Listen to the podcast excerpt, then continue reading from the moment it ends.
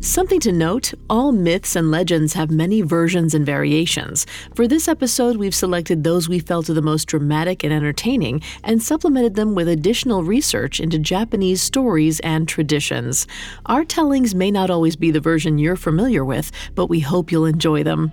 A warning today's myth contains dramatizations and discussions of animal cruelty, graphic violence, domestic abuse, and fratricide. Please exercise caution for all listeners under 13.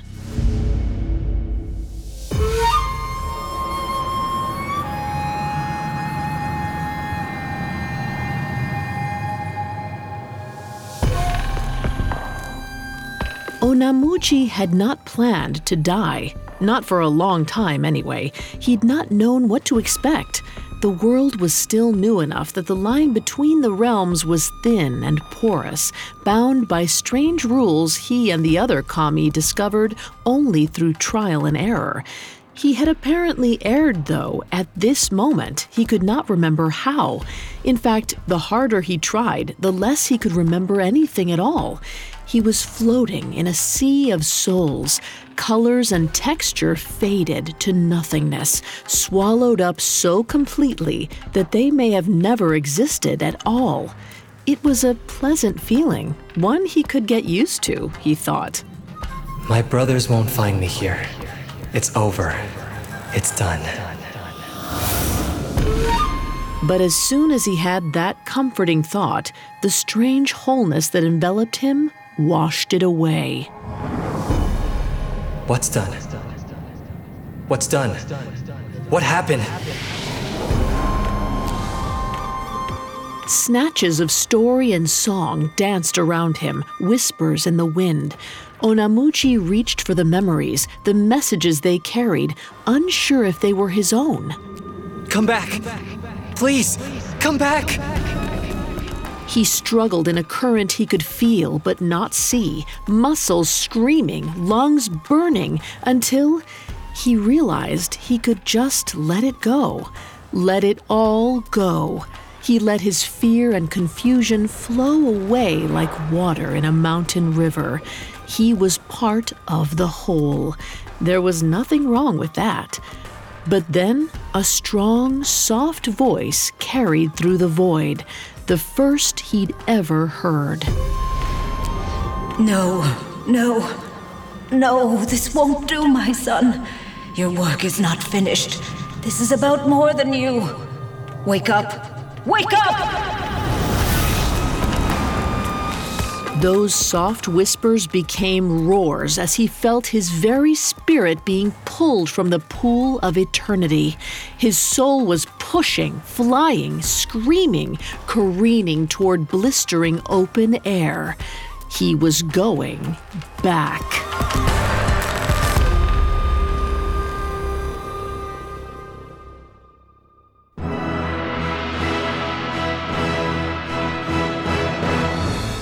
Welcome to Mythology, a Spotify original from Parcast.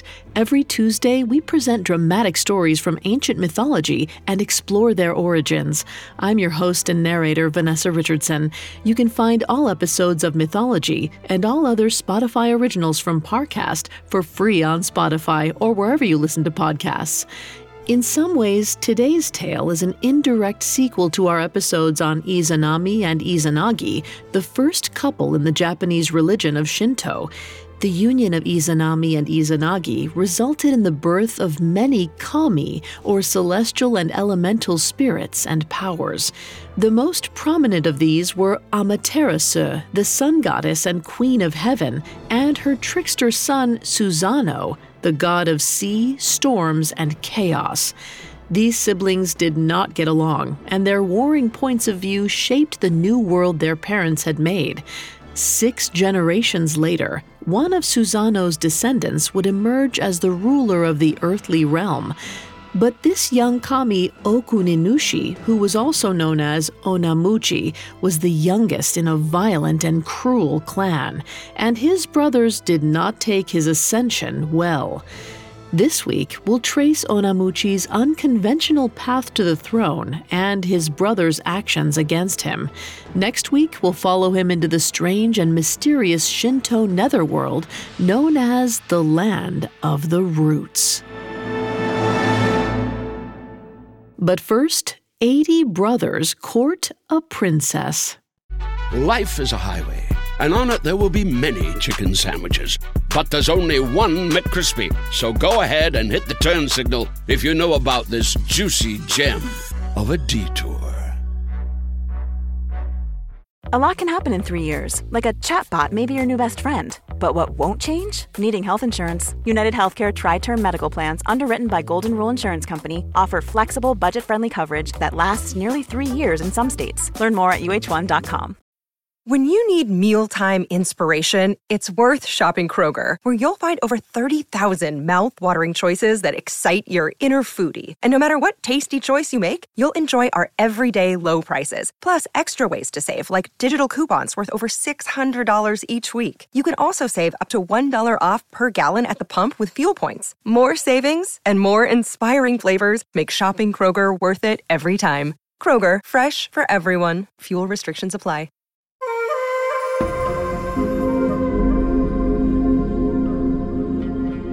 The first surviving record of the story of Okuninushi, or Onamuji as he was also known, comes from the Kojiki, a collection of Japanese oral histories believed to have been composed between 711 and 712 CE. Kojiki means an account of ancient matters, and it is truly ancient. The book is believed to be the oldest extant work of literature in Japanese history, compiled by the scribe and poet Ono Yasumaro at the behest of Empress Genmei. The Kojiki tells the story of Japan from the beginning of the world to the reign of Empress Suiko in 628. Both Suiko and Genmei were members of the Yamato dynasty, who still make up Japan's imperial family today. The Kojiki states that the Yamato clan is directly descended from Amaterasu, the sun kami and divine queen of heaven. This relation made them Arahitogami, or kami within the body of a human being. The Yamato dynasty continued to assert their status as Arahitogami until the Allied powers forced Emperor Hirohito to revoke his divine claim after the fall of the Empire of Japan in 1947. Onamuchi's story is detailed in Book 1 of the Kojiki, which covers the Age of Spirits, or Kami no Yo. But don't let the term Age of Spirits fool you. The domains Onamuji and his brothers are fighting for are very much of this earth. In fact, control of the land of Izumo, or the Shimane Prefecture as it is known in present day Japan, is a major issue in the sacred text. So while Onamuji's life may read like a fairy tale at times, there are very real dangers for the people of Izumo and Inaba if he fails. He is the god of nation building after all.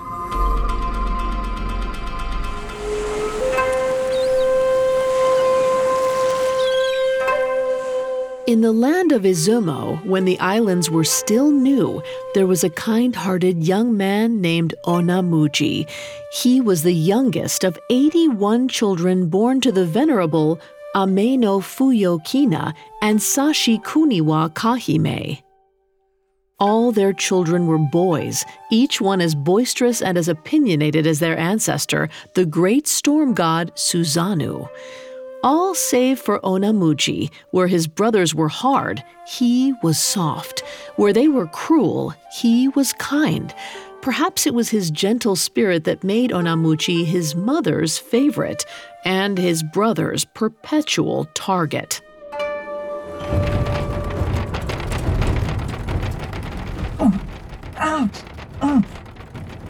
Get comfortable, Onamuji. We're almost there.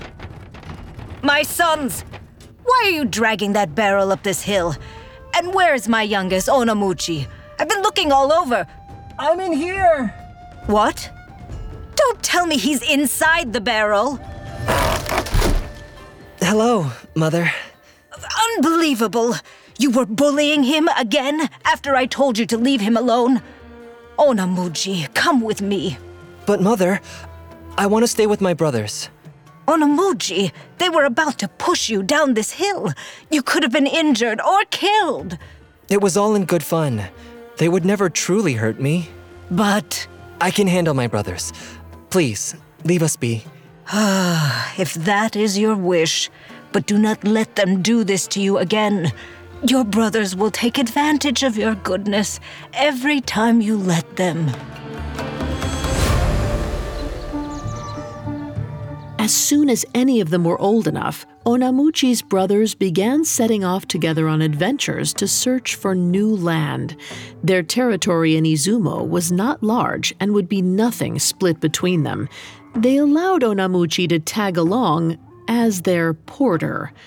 The brothers had their sights set on the province of Inaba, which was ruled by the princess Yagami Hime.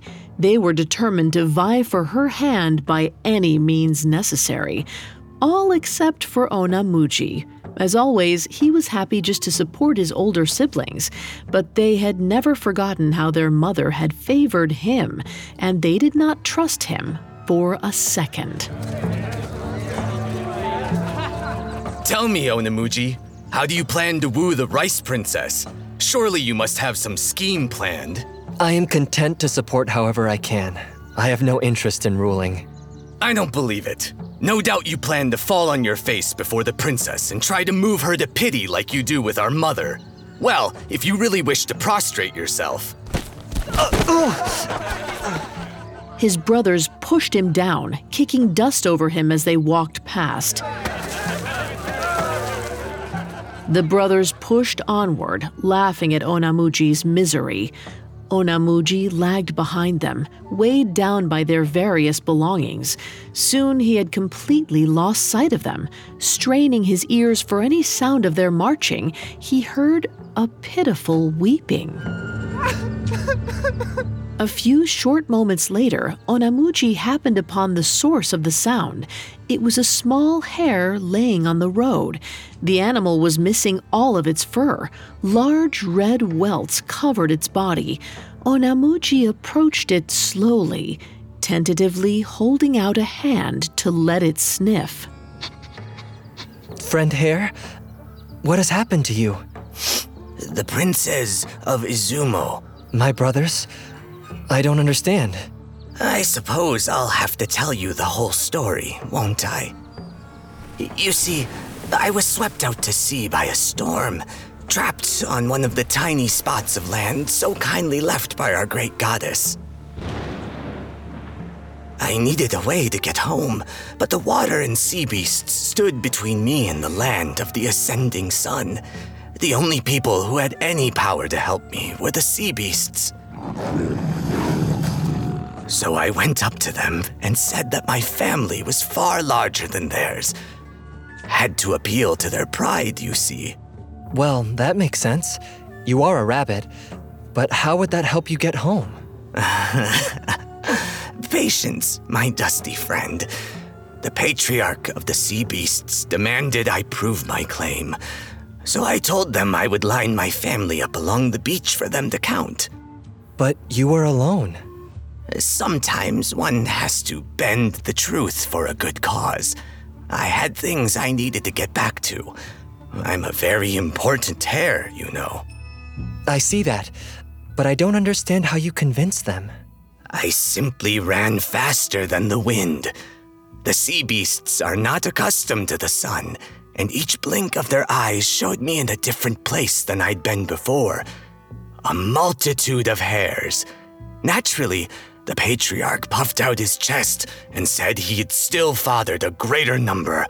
I told him he must line his family up across the strait so I could get a clear total. He obliged, making a bridge that could take me all the way home. Why, Hare, that's genius. I thought so, and began gloating as I dashed along their backs. They began to snap at me. I barely made it to shore. Only when I lay panting on the sand did I realize they had ripped all the fur from my body. Oh, poor Hare. I'm so very sorry for your pain. But My brothers are not sea beasts. They are men. What do they have to do with it? The beast's attacks made even the brush of the wind against me too much to bear. I was laying in the road crying, and that's when they appeared. Onamuchi remembered his brother's jeers. They did not carry the same reverence for other creatures that he did. Every kami knew that they were but one aspect of a great whole, but his brothers considered themselves to be above everyone and everything. I begged for their help. Your brothers helpfully suggested a solution. They promised me that if I doused myself in brine and sat in the wind, my pain would disappear. But the salt in the brine would make your injuries burn worse. Indeed. And not only that, it dried out my skin and left me as you see me now. They are unkind. I am sorry. As far as I know, none of them have ever lost their skin. But I am happy to help if you would be willing to take my advice. I have had enough advice for one day. May I carry you to help then? You would do that? It would be an honor. Onamuchi rooted around in his brother's belongings until he found a cloak he could use as a blanket. With gentle hands, he picked hare up and wrapped the cloth around him to protect his injuries from the stinging wind. He carried hare for several miles, but did not tell him where they were going. He wanted the majesty of the place to speak for itself. They walked until they reached an immense but gentle mountain spring. Onamuji waded in, gently covering hare in the soothing water. When Hare's pain had lessened, Onamuji collected pollen from the surrounding bulrushes and rubbed it on his skin. Soon, Hare's back feet were thumping with glee. Thank you, Onamuji. I am in your debt. There is nothing to repay. It is what anyone would have done in my place. Ah, but you are not just anyone, Onamuji. Of that, I am certain. Onamuji watched Hare hop away as though nothing had ever ailed him. He walked the many miles back to where his siblings' belongings lay. He was nearly dead on his feet, but he picked up his belongings and continued following his brother's tracks. Onamuji arrived at the city of Inaba as the first rays of dawn painted the sky. His brothers were already well on their way to woo Inaba's princess, Yagami Hime. Onamuchi rushed to the palace to wait for them in the antechamber once their business was concluded. But when he told the attendants his name, they ushered him into the great hall where his brothers already knelt, awaiting the Rice Princess's decision. The princess was even more beautiful than the scribes had written. She stood before the assembly with grace and strength and gave Onamuji a nod of acknowledgement as he entered. It struck Onamuji as odd that a princess would pay such respect to a humble porter. He feared that his brothers would punish him for it once things were settled, but he didn't have time to wonder. I am honored that you all traveled here to win my hand. I have struggled greatly with the choice. There are so many of you that it was nearly impossible to decide. Fortunately, one of my advisors stepped in to help me. He does us a great honor. We will accept whatever choice his wisdom has led you to. I hope so, for I choose Onamuchi. Coming up next, Onamuji's newfound fortune proves to be very unfortunate indeed. Life is a highway, and on it there will be many chicken sandwiches. But there's only one McCrispy. So go ahead and hit the turn signal if you know about this juicy gem of a detour. Now back to the story. The whole court seemed to hold its breath. 80 princes of Izumo had come to offer themselves to the princess. Instead, she'd chosen a young kami still covered in dust and mud from the road. With respect, Princess, you must be mistaken. I am only a porter. Surely you would be happier with one of my brothers. There is no mistake. A hare hopped between the noble lords and ladies to take a seat beside Yagami Hime. She patted the tuft of white fur that was sprouting from the top of his head. So this was the advisor she'd spoken of. Onamuchi, when your brothers chose to show cruelty, you showed compassion. Rather than leave my dearest hare to dress his wounds by himself, you cared for him. That is all I need to know. If you agree, we shall marry. If you do not, I shall remain a ruler unto myself. Onamuji didn't know anything about ruling, but he realized that if he did not accept the princess's edict, his family would go home empty handed. Marrying her would be the only way to bring Inaba under Izumo's rule. It would be an honor.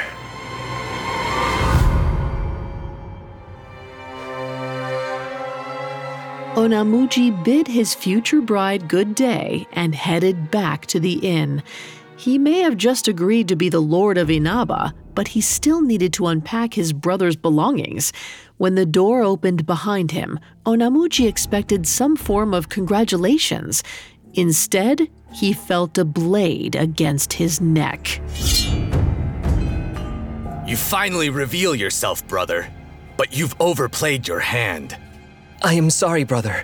I meant no ill will. I simply want Inaba and Izumo to merge, just as you intended.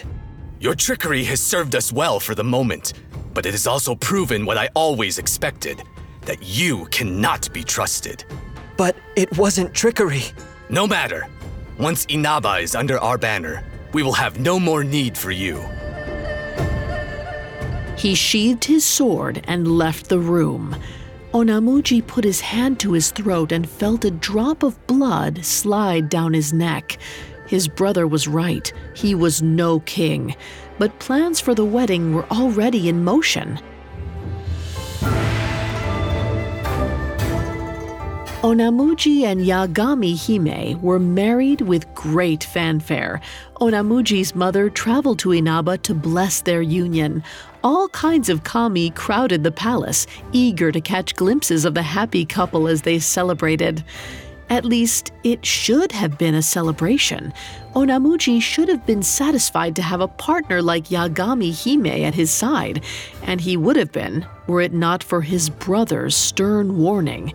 The princess's smile fell as she searched her new husband's mirthless face.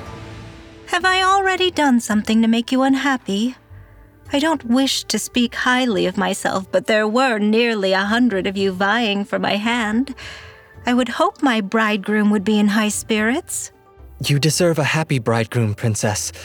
But I cannot stop worrying about what my brothers might do. If they kill me, you will be left where you were before, with the hungry forces of Izumo at your door.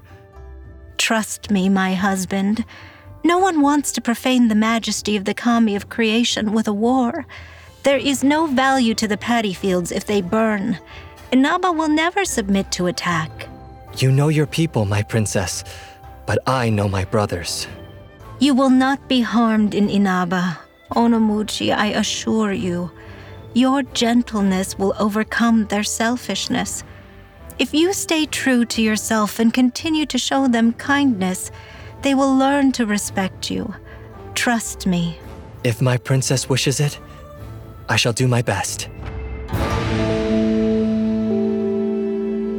Long after Yagami Hime had gone to sleep, Onamuji lay in the bed listening for any sign of trouble. He kept a close eye on the door, reaching for his sword at each and every rustle of the tatami mats. Never mind that it was ceremonial and he had no idea how to use it. He would try to defend himself. He had to, but his eyelids grew heavy. His anxiety exhausted him, and his eyes closed. When Onamuji woke with a start, half the day was already gone. He lifted himself up to find his bride smiling at him. They lay together for several more hours. They talked and laughed, confessed their deepest fears and greatest joys. Yagami Hime met each admission with acceptance and love. In her arms and with her trust, he began to believe that he could rule and he could do it his way. But he was still surprised when his brothers came to congratulate him. They offered to take him hunting on the great mountain Temayama overlooking the western coast. There is a great red boar on the mountain. We will drive it down towards you, that the new lord of Inaba might defend his lands. Perhaps this is a vote of confidence. I can do this.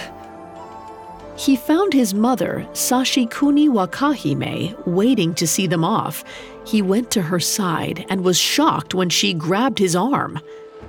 My dearest son, please be careful. Your gentle soul has never felt the call to kill.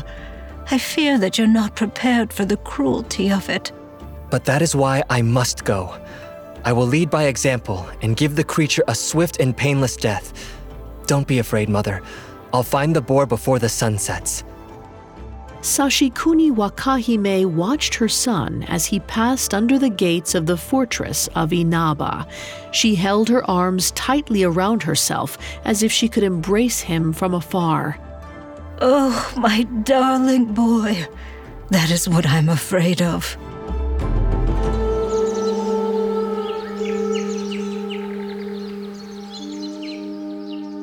Onamuji took leave of his brothers and sat at the foot of the mountain, gazing into the dark trees. After some time, he heard a faint sound, barely louder than the wind. It's the tree kami. They're whispering. I wonder what they're saying.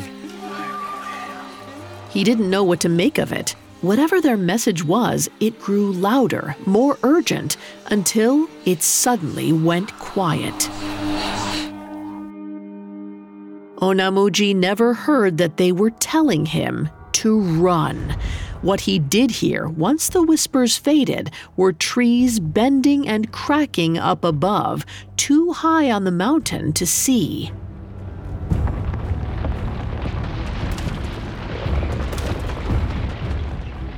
He had expected the boar to be big, but this sounded more like a storm than an animal, a great force barreling down the mountain towards him. Onamuji gripped his spear as tightly as he could. Up above, he heard his brothers laughing. Onamuji ducked behind a tree, hoping to get a better look at his prey. A round, dark mass was barreling towards him. Steam rose from its form as if it had climbed from the molten bowels of Mount Fuji itself. Onamuji knew very little about hunting, but he knew that he should look for the creature's eyes. If he struck too early, he would be left defenseless against the tusks of an angry boar and yet he saw no tusks either. What strange animal was this, jet black and gray with no features to speak of? Was it some cloud kami in boar form, a being of shadow and ash?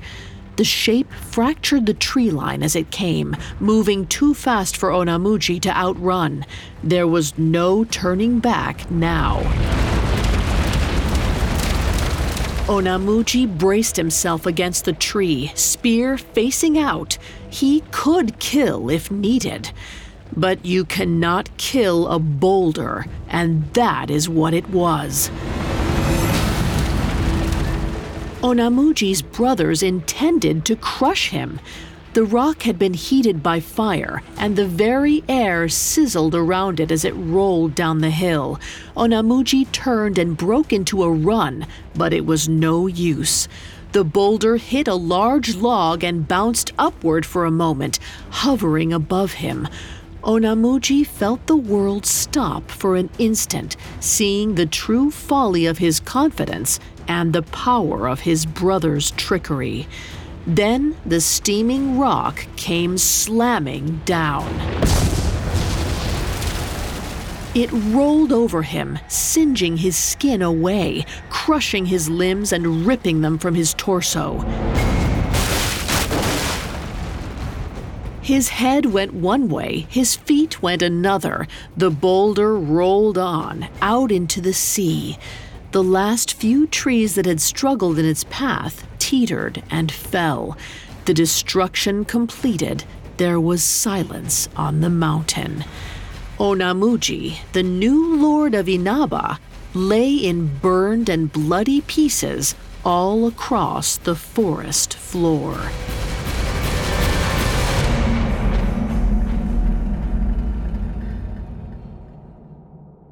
Coming up, Onamuji's loved ones struggle to find a way forward.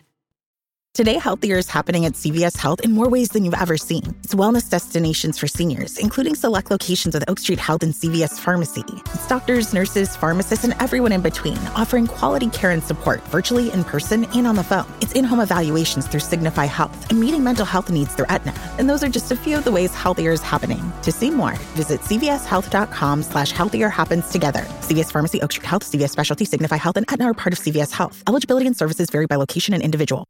Hi, I'm Daniel, founder of Pretty Litter. Did you know cats tend to hide symptoms of sickness and pain? I learned this the hard way after losing my cat, Gingy. So I created Pretty Litter, a health monitoring litter that helps detect early signs of illness by changing colors, saving you money and potentially your cat's life. Pretty Litter is veterinarian developed, and it's the easiest way to keep tabs on your fur baby's health right at home. Go to prettylitter.com and use code SPOTIFY for 20% off your first order and a free cat toy. Terms and conditions apply. See site for details. Now, back to the story. Onamuji had never asked for anything that wasn't offered. He was noble and giving and kind. This kindness had brought him the goodwill of a hare kami and the hand of Yagami Hime, the beautiful rice princess of Inaba, over the objections of his 80 brothers. But in the end, it was all for naught. Onamuji was dead, crushed by a boulder his brothers had sent rolling down the mountain.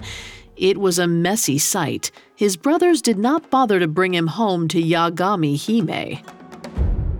How did he die? A rock slide. He froze up, and then it was over. Our dear brother never knew how to master his panic when in danger. Tell me you at least recovered his remains. There was nothing to recover, Princess. Now we must talk about the future of Inaba. It would be unfortunate if some warlord were to take advantage of your late husband's passing. I think it would be wise to revitalize the partnership between our families. The Rice Princess didn't know what to say. She knew the mountain was sure and strong. This incident was no accident. Onamuji had been right in all things. But now he was beyond help. What's worse, she was now realizing she couldn't help herself, but she held her head high. I am in mourning, brother in law. Please, leave me be. She retreated to her rooms before they could argue, shutting the screen behind her and sending her servants away. Then she cried, for she knew that she and her land was lost. The princess's household was frozen in despair, but not everyone succumbed to grief. That night, a hooded figure left the fortress by the light of the full moon.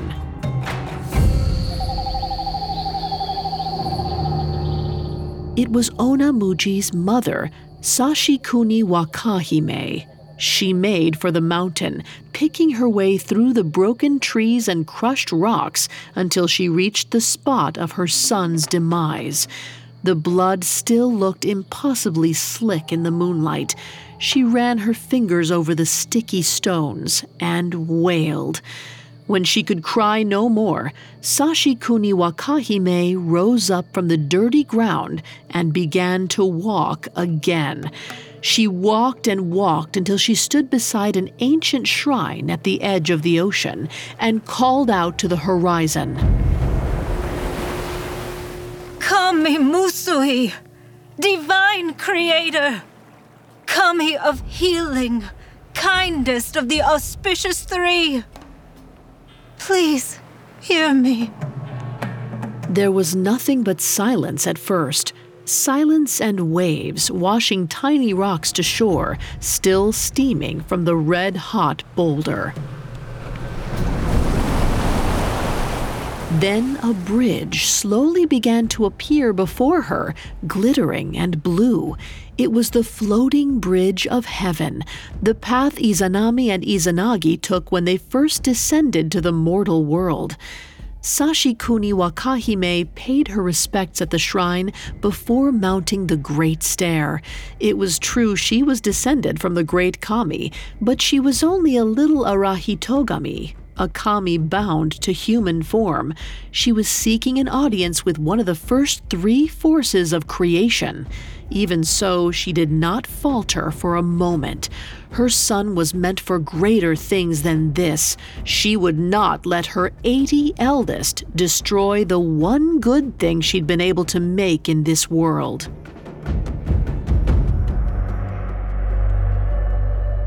Heaven was far stiller than Sashikuni Wakahime expected, far emptier too. Ame no Minakanushi, the august lord of heaven and first of the kami, wasn't there. It was the same with Takami Musuhi, the second primordial kami, the spirit of nature's growth. He was missing too. Yet Kami Musuhi, the third of the great three, was unmistakable. Kami Musuhi stood in a glade of blinding light, all of creation swirling around them. The primordial Kami's form was almost incomprehensible, an enormous, inhuman form that was at once animal and vegetable and neither. Spectral visions of Kami grew and danced around them, only to disappear in the next instant. The kami did not seem to notice as Onamuji's mother approached and knelt. Great Kami Musuhi, sacred creator, something is wrong down below. My son, Onamuji, has been murdered by his own brothers.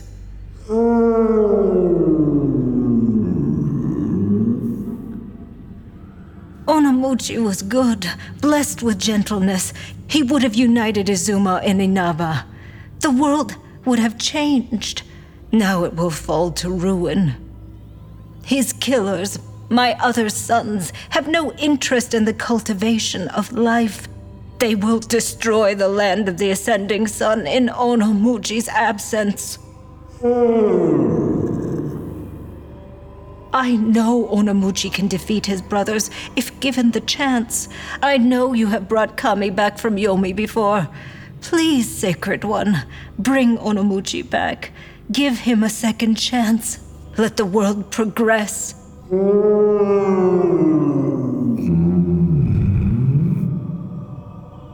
For the first time, the primordial kami paused, their head tilted as if deep in thought.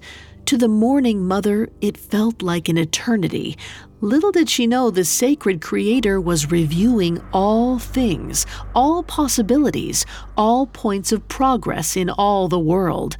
Onamuji was just one small part of that existence, too small to hold Kami Musuhi's attention for long. But his mother's appeal had struck home. Slowly, the great primordial Kami nodded. Down in the realm below, two clam kami emerged from the bank near Onamuji's body.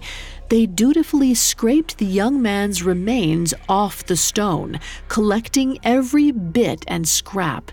They washed the grimy viscera with milk and folded his form together. By the time his mother was back on Earth, Onamuji had transformed back to his handsome, youthful self. Mother? I had the strangest nightmare. So did I, my son. How are you feeling? Are you sure you should be getting up already? I feel fine. I should return to Inaba. What will you do there? I will do as my princess requests. I will show my brothers kindness. But I'm grateful for your help, Mother. I hope this will help them see that their cruel trickery is not just wrong, but pointless. Oh, Onamuchi, have you learned nothing? Your brothers cannot be trusted. They will not change. They will simply kill you again. But her youngest son was already gone. Back in Inaba, Onamuji's brothers gathered in the throne room, waiting for the widow to name Onamuji's successor. Yagami Hime stood before them, her face unmoving. No one could have guessed that she had been crying all night. I beg your patience, August Princess of Izumo. The loss of my husband has weighed heavily on me. I fear if I marry too soon, I will break my promise to his memory. Fear not, my princess. There is nothing broken that cannot be fixed. Onamuchi! The rice princess could barely believe her eyes, and his brother certainly couldn't believe theirs. See, my husband, I told you. I'm sure the fever of anger has passed. Let us give them some estates to rule over, and they'll never trouble you again. Onamuji wanted to believe her. His brothers did seem more depressed than angry nowadays. He might be a king, but he couldn't have all of them executed. That wouldn't be compassionate at all. So he gave them another chance, which turned out to be a terrible idea. Onamuji returned to the mountain Temayama. His brothers had asked for help in securing timber for their new estates, and as always, he was eager to assist them. That is the largest log I've ever seen, my brother. It is indeed. And we must split it if we are to make a beam for my house. I've begun the process. Might you hop in to finish? Of course. But as soon as he stepped onto the log, his brothers snapped the two sides closed, crushing him. There, little brother. Come back from that if you can. They brushed the sap and the sawdust off their hands, satisfied that their little brother was finally dead. They were sure that whatever miracle Onamuji had worked couldn't happen a second time. And they were right in a way. The great sacred creator did not extend the bridge again. Sashikuni Wakahime was on her own. But Onamuji's brothers had not known their mother's depth of spirit. Sashikuni Wakahime was tired and angry. That night, she found the spot where Onamuji had been killed. And Sashikuni Wakahime, in all her rage, began to rip the tree apart. The thing you must understand about Kami is they're both of the world and beyond it. Sashikuni Wakahime had seen the world beyond, and it made this world all the more frustrating and silly. The wood splintered beneath her hands, falling open to reveal a panting Onamuji. She pulled him out by his collar. Mother, you brought me back again. You got yourself killed again. I hope you'll finally believe me now when I tell you your brothers are not to be trusted. They won't stop until you're destroyed. You must flee before they find out you're alive. At that moment, the sun of the new day peeked over the treetops. Onamuji and his mother heard voices approaching. They turned to see his 80 brothers step into the clearing. They had returned for a new day of work. The brothers stopped in their tracks. Their jaws fell slack as they stared at their mother and younger brother, who was very much alive. Onamuchi, you're. Alive? Yes, thanks to our mother's great patience. She showers me with love, even though I never learned to take her advice. The brothers considered Onamuji for a long, tense moment. Then one of them cracked a smile. Little brother, you were crushed by a flaming boulder, torn limb from limb, smashed inside a log. Still, you came back. Perhaps you are unkillable. Or perhaps we're just not trying hard enough. With that, Onamuji's 80 brothers all took a step forward and drew their swords.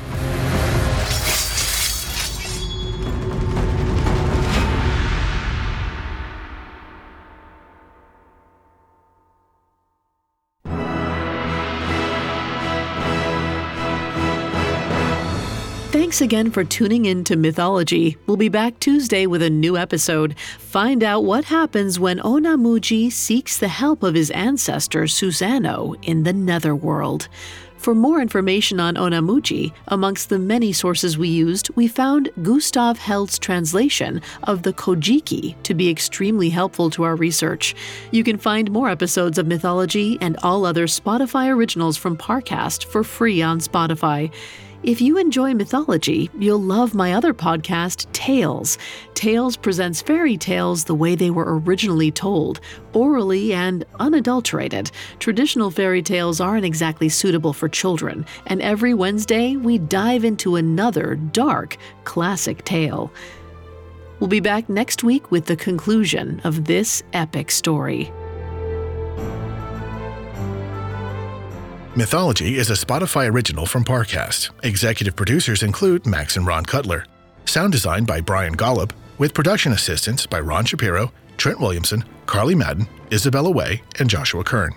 This episode of Mythology was written by Lil D. Ritter and Jennifer Richey, with writing assistance by Andrew Kelleher, fact checking by Bennett Logan, and research by Adriana Gomez. The amazing cast of voice actors include Tom Bauer, Drew Lawn, Jen Wong, and Brian Kim. Mythology stars Vanessa Richardson.